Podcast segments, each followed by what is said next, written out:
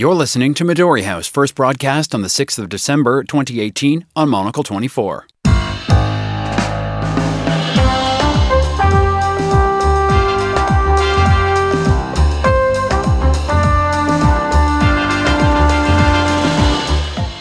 Hello and welcome to Midori House, coming to you live from Studio One here in London. I'm Daniel Bach. On today's show, as Mexico's new president begins his first term this week, we'll be discussing what challenges lie ahead for the man known simply as AMLO. My guests Victor Bulmer Thomas and James Boys will be discussing this and the day's other top stories, including I said, Dad, I love you and you've been a wonderful father. And the last words he would ever say on earth were, I love you too. To us, he was close to perfect, but not totally perfect. His short game was lousy. The legacy of George H.W. Bush. And we'll be asking whether those who followed him into the Oval Office can find a way to get along on a personal or political level. We'll also be talking about the latest from the COP24 Climate Change Summit in Poland. And in learning that Luxembourg is making all of its public transport free to use, we ask whether the plan could work elsewhere across the globe. That's all to come on Midori House here with me, Daniel Bach. Welcome to Midori House. My guests today are Victor Bulmer Thomas, Associate Fellow in the Americas Program at Chatham House, and James Boys, U.S. Policy Analyst and author of Clinton's War on Terror. Welcome, gentlemen, both to the program. We begin tonight in Mexico, where recently elected President Andres Manuel Lopez Obrador, also known as AMLO, as we heard off the top, officially took office at the beginning of this week. The challenges that lie ahead for the country's new leader are daunting, from modernizing infrastructure to challenging corruption in Mexico's much storied crime cartels, which have claimed the lives of an estimated 250,000 people in the past decade alone. There's also the not insubstantial matter of Mexico's immediate neighbor, the U.S. Can AMLO make peace with Donald Trump, who is fiercely critical of the nation while also keeping his own people happy as well? Victor, perhaps we'll start with you here. Tell us uh, a little bit about AMLO. He's uh, self styled as a bit of a man of the people, but he's been ruthless as well in his career. What's his political journey been like? Very interesting one. Uh, he's from Tabasco, which is uh, uh, a, a, state in the southeast, and uh, he joined the PRI, the dominant uh, party for so many years, uh, as is natural for any ambitious politician. But he was one of the first to jump ship when this new party, the PRD, was formed in 1989. he then fell out with. Um, his fellow leftists in that party and formed his own party, Morena, uh, in the run up to the last election. So he's very much his own man uh, going into this presidency and doesn't rely, if you like, on the support of any particular political party institution other than his own, which he clearly dominates. Mm. Uh, James, we listed a few of the challenges facing the new president in the intro there, but uh, that's a global perspective, I guess. Uh, what are we thinking that ordinary Mexicans want to see uh, happen domestically off the bat? Well, I would imagine that, uh, uh, like most people, uh, what Mexicans are going to want is is, is, a, is a way of life that doesn't involve uh, uh, risks their own uh, their own uh, uh, mortality. Quite frankly, when you look at uh, the the violence that has been ensuing in Mexico, and a lot of which, of course, Donald Trump has made a great deal out of during mm. his time as president, trying to deliver issues to do with safety and security. And you look at what it is that the new president is looking at doing here in Mexico. for example, changing issues to do with how the nation is is governed with regard to national security. Mm. I think that's uh, certainly uh, an important step to take. Uh, Victor, he's got a, a, very strong majority in government, uh, holding both houses of Congress in Mexico. Will this be a useful position in, in tackling those things like cl- uh, crime and, and also corruption? Yes, I think on corruption, he, he's going to lead by example, and that's important. Uh, clearly, uh, corruption is much more widespread than just the problem of the uh, drug cartels. And he's made it clear that this is a key issue for him. And it was one of the main reasons why people voted for him. And I think he can do a lot in that area, actually. Tackling the drugs trade, of course, is much more difficult. And this uh, plan to introduce a national guard, merging the, the army and the police, is, uh, is, is clearly a tricky one. It, it, may work, it may not. It's, it's a step into the unknown. But um, just in itself, it isn't going to solve the problem. So mm. it's, it's going to have, if the progress is going to have to be made, it's going to be have to be tackled on a whole number of fronts. Just on the question of violence, just briefly, uh, uh, it's uh, Me- Mexico is a violent place in terms of national statistics, but actually the violence is highly concentrated in a relatively small number of states. There are some states like Quintana Roo or Yucatan in the southeast which are very peaceful, actually. Mm. So. Um, if he can, uh, as it were, narrow the problem to an even smaller set of states, he'll be making tremendous progress. And is he getting any good reception from, from the leaders of those different states on, on how to tackle that problem uh, immediately? Well, in Mexico, the political culture is that you look to the person in power. And mm. so they will work closely with him. Uh, ideology is not really an issue here. So if they think that by working with him they can get more resources for their state, uh, they will do so. Mm. Uh, James, uh, AMLO's been noted for perhaps not caring about the technicalities of government, as it were, um, putting the future of Mexico's new multi billion dollar airport, for example, to a referendum with the public, which uh, got the project shelved. You know, is this a responsible way to govern? He, he says he would like more referendums like this.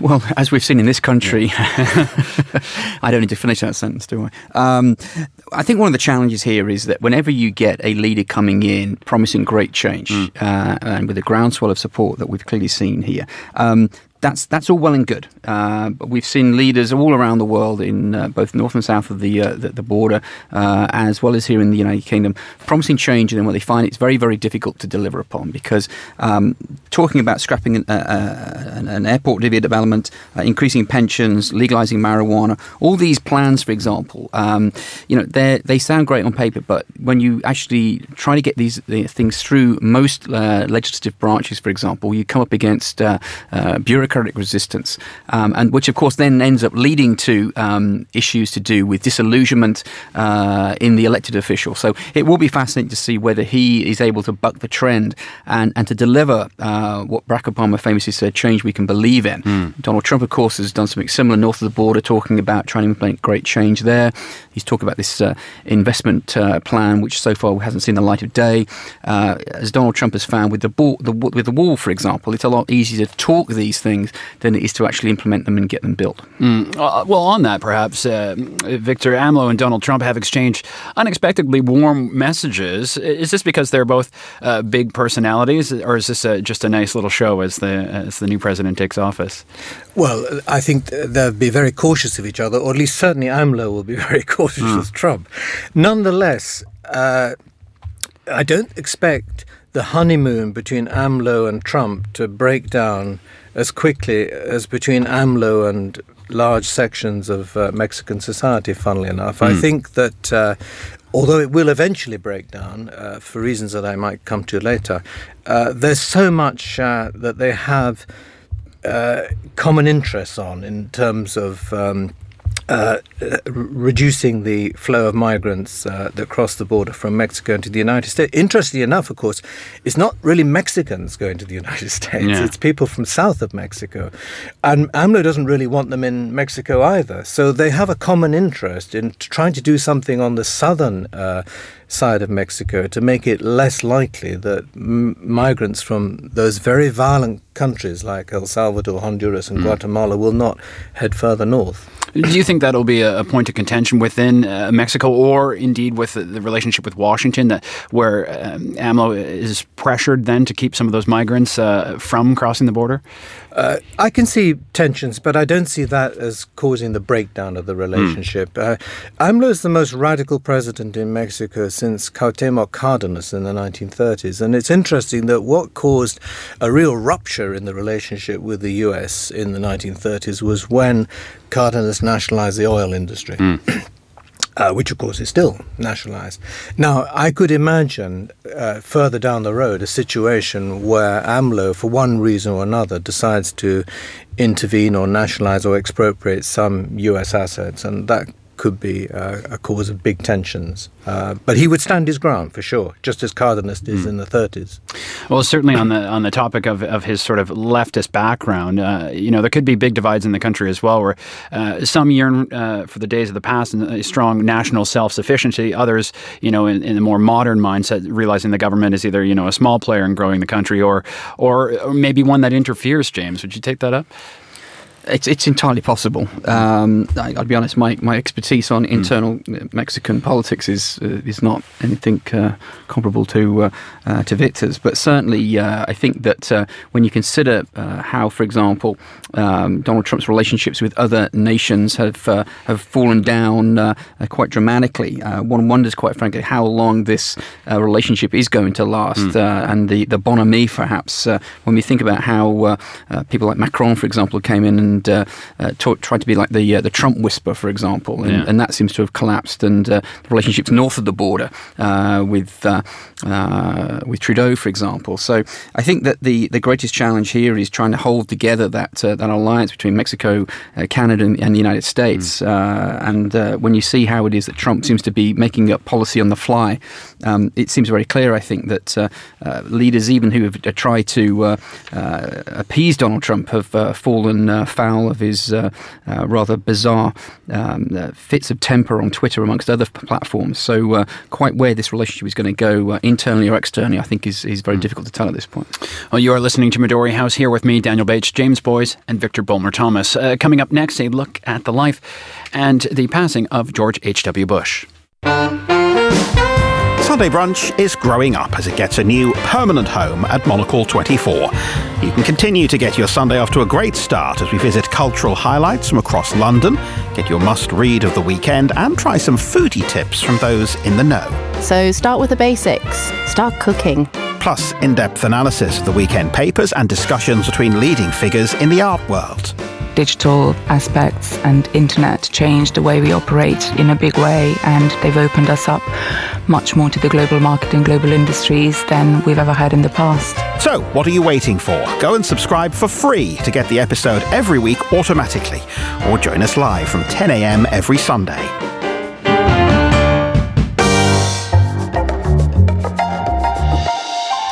Welcome back. Still with me, James Boys and Victor Bulmer Thomas. Yesterday, the funeral funeral of former U.S. President George H.W. Bush took place at the Washington National Cathedral in the nation's capital. Bush died last week at the age of 94. In attendance at the ceremony yesterday were four other former U.S. leaders George W. Bush, uh, Barack Obama, Bill Clinton, and Jimmy Carter. Quite interesting to see five uh, presidents in the same room, uh, sort of something we may not have seen in years past. Uh, current president there, of course, Donald Trump. Obviously, an occasion at which personal and political difference should be put to one side, but that hasn't stopped analysts picking up on some of the uncomfortable body language uh, coming from the front pew. Uh, James, uh, what, did, what was your take on, on watching that unfold? Yeah, I just I just flew back in from Boston last night, so I was able to get a quite a good ringside seat of it over there and seeing how it was playing out. Um, it's quite remarkable. It really is uh, the passing of a of a political generation. Uh, when you think about uh, the life of George H. W. Bush, whatever one uh, makes of his personal politics, uh, he was in many ways the most qualified American president in U.S. history. Um, the guy had uh, headed up the CIA. He'd been the chief emissary to China shortly before they restored full diplomatic ties. A member of Congress, vice president. Um, um, head of the Republican National Committee. Uh, when you see his resume, it was quite a remarkable um, life that he had led, and one that I think was being reflected upon. Uh, it's notable, I think, that Donald Trump has become the first uh, president uh, since Lyndon Johnson died not to be asked to eulogize a mm. sitting president at that point. I think that gives you an indication about the, the, the massive divide that he creates, not only within the United States and amongst Democrats, but amongst Republicans as well. Here, after all, is a Republican president who was passed uh, under a Republican administration. Uh, even when Richard Nixon died, Bill Clinton, who was president at that point, mm. delivered a, a very um, uh, interesting and, and poignant uh, uh, eulogy, despite the fact that Bill Clinton and, and had been involved in the uh, the process to unseat him through the impeachment, and his his future wife was indeed on that as well. So uh, when you saw the body language, uh, as you rightly point out, mm. amongst the other past presidents, uh, they seem to be getting on pretty well uh, until Donald Trump arrived uh, and appeared to throw a, a, bucket of cold water over everything. And uh, it was nice to see, I think, Melania making an effort. But quite frankly, this president, I think, leaves a lot to be desired when you can see how past presidents have made a distinct effort to get mm. along in that unique club. Donald Trump, I think, is going to be excluded both both in office and eventually when he leaves. Uh, Victor Donald Trump shook hands with Barack and Michelle Obama. Uh, was this just because he was next to them? Is this a, a, courtesy? It's not the first time he's he's had a sort of awkward experience at a, a big Washington funeral recently at all. No, and of course. Um, uh, President Trump is used to doing things differently, so the fact that he wasn't asked to give the eulogy yeah. may not particularly bother. Oh, at least he was invited this time, though. Is that something? He, yes, he was invited. That's a good point. In fact, uh, uh, uh the younger Bush made a point of uh, specifically asking mm. that he should be there. Uh, okay, I mean, it's it's uh, a little bit embarrassing when you see that body language, particularly between Hillary Clinton and, um, hmm. and President Trump. But um, the fact is that each of these presidents has had to work with perhaps even more difficult characters uh, while they've been in office in their own party or in mm. Congress or whatever it is. So they're, they're used to these kind of awkward situations, and we've seen it here in the UK as well. I thought it went off okay, actually, under the circumstances. Mm. When we're, we're looking at the, the legacy uh, of George H.W. Bush and have George W. Bush up there, who's, you know, his reputation has, has come around in recent years, especially with Trump in office now. Uh, how did you see, uh, you know, specifically uh, the relationship with with Trump and the Bushes and, and even the Clintons? How did you how have you seen that played out?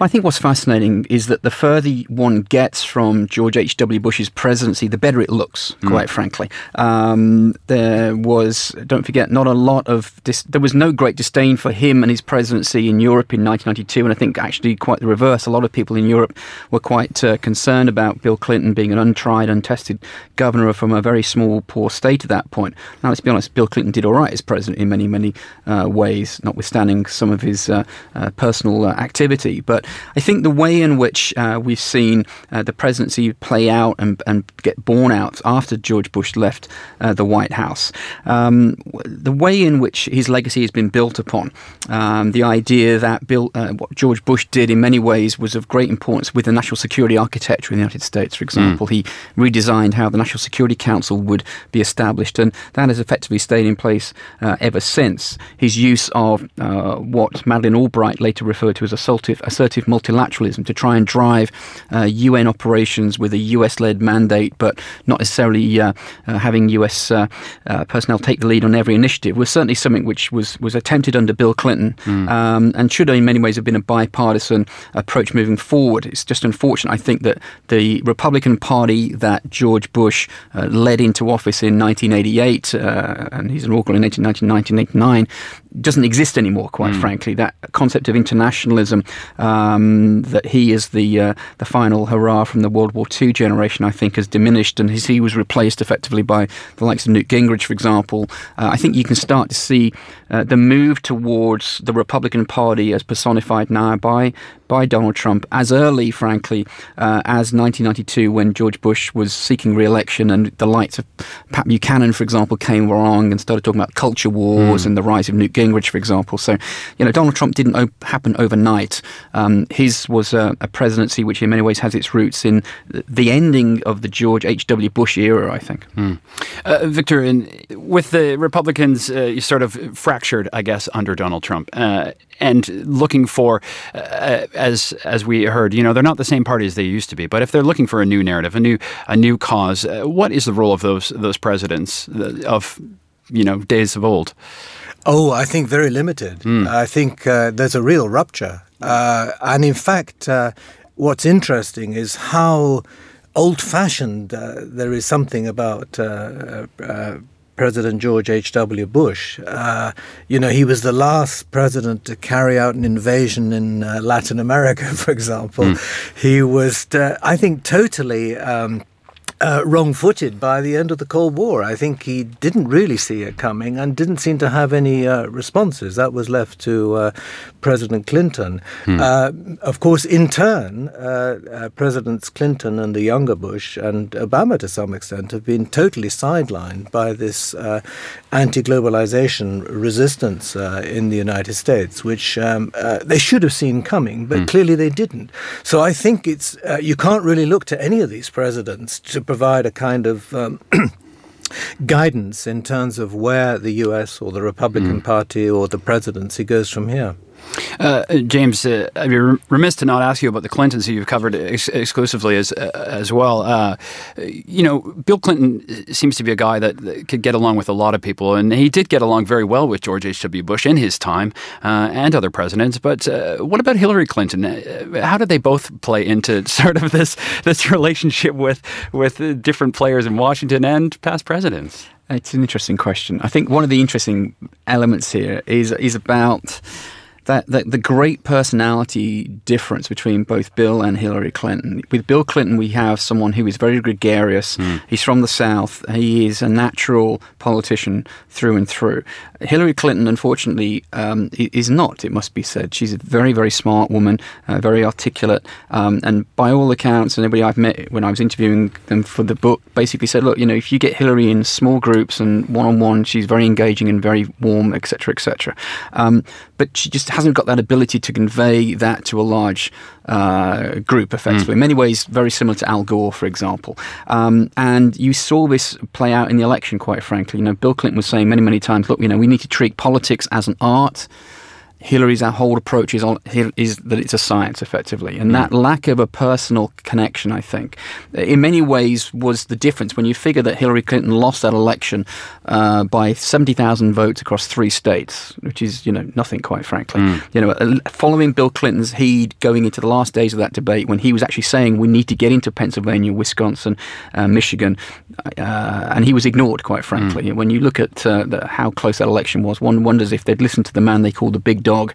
Might she now be president and Donald Trump back in Trump Tower causing trouble for all concerned? Mm. Well, we can only wonder. Uh, but I, I, do want to move us on now uh, to Poland to, for a discussion on climate change. Just briefly, the United Nations Framework Convention on Climate Change, better known as COP24, is taking place in Katowice in Poland this week. The summit continues for another seven days, and very little of the news coming out of the conference is good. But the concern at this year's event doesn't seem to be about how to merely improve the health of the environment. It's more about whether we can actually still save it. Is the damage already done in effect. Victor, one factor highlighted at COP24 has been richer nations' failure to pay their way in the global effort to curb environmental damages. Climate change is something you think we can buy our way out of. No, not at all. I mean, if you're looking at emissions, it's clearly down to a relatively small number of very large players mm. uh, China, the United States, India, the European Union, and so on. But in, to get buy in, you have to have the support of all the members of the United Nations and indeed uh, some dependent territories that are not uh, in the United Nations. And to do that, the rich countries do have to come good on their promises of, uh, of I think, 100 um, uh, billion a year, isn't it? Uh, to support uh, these issues. Now, when it comes to the uh, uh, the developing countries, particularly the small island economies, there are two things really that they're concerned with. One is they want to do their bit to meet their nationally determined commitments uh, that they are required to put on the table like all other countries and they need help with technology they need to uh, uh, find out what would work best in their particular environments. But they also need money in order to deal with uh, climate change mitigation. In other words, dealing with the damage that's already happened. Mm. Um, and that, in some ways, is the more difficult part because you could see with the first part that it's actually a sort of win win situation because the rich countries have this technology, they are in a position to advance it, they can develop it in all sorts of ways, and it's very much in the interests of uh, poorer countries to have access to that. Mm. When it comes to climate change mitigation, in other words, build, building up flood defenses and all this sort of thing, it's much more about money, unfortunately. And so, uh, to get the buy in from the poorer countries, the rich countries will have to meet their mm. commitments. It's not as bad as it looks. I mean, uh, it's not as if it's all or nothing. Mm. Um, uh, the commitments on the table towards that 100 billion are already quite substantial, uh, but they're not quite there yet. Well, if we look at one of those very rich nations, uh, the U.S. uh, recently seeing has been affected by catastrophic weather time and again, and yet uh, the administration of Donald Trump reluctant to engage with this issue. A report from Washington recently, however, did totally contradict Donald Trump's sort of denial of climate change. Uh, uh, James, what kind of disaster do you think it would it would take for, for them to get actually engaged, or is that what will get them to be involved at all? Well, you're absolutely right. What we have here is a schizophrenic administration. Mm. The administration officials in the various departments are saying quite clearly that there is a major problem that needs to be addressed.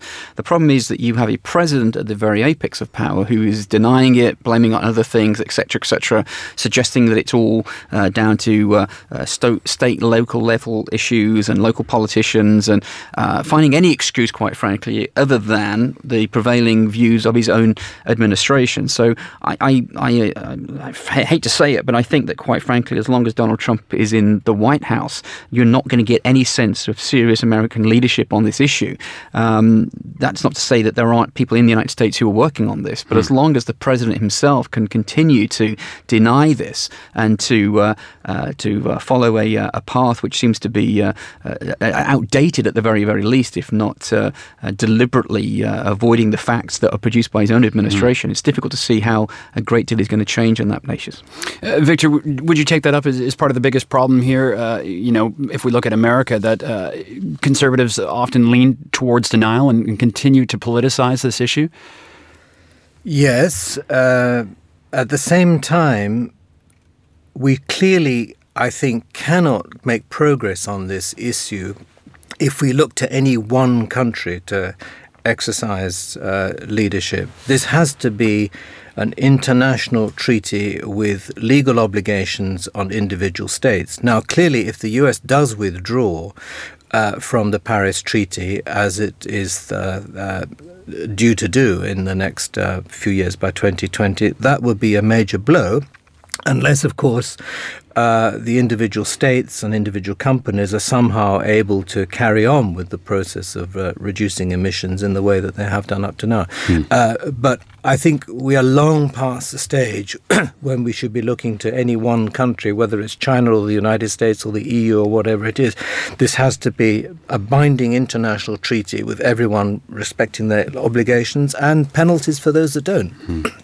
Well, a week left at COP24. We shall see what comes out of that. But uh, finally, tonight, just briefly, I wanted to take a look at Luxembourg, a country that might be about to do something very hands on in this fight against emissions. They've made public transport across the whole country, admittedly a fairly small country, free every train, tram, and bus. This can only be good news, I guess, but can this be successfully upscaled to, say, a larger nation. Uh, James, what do you think? Well, I was reading this and I was I was struck by an old concept, which is that nothing that is free is free. And mm. I, I, would be intrigued to know, uh, frankly, um, what impact this has had on taxes mm. um, and the extent to which uh, this might be free at the point of usage, but is this somehow going to be filtered into uh, either direct or indirect taxation across Luxembourg? Because to be honest about it, you know, people always look to governments for more, but everything has to be paid for and accounted. Mm. Um, we were just talking, for example, there about issues to do with uh, uh, with emissions, etc. And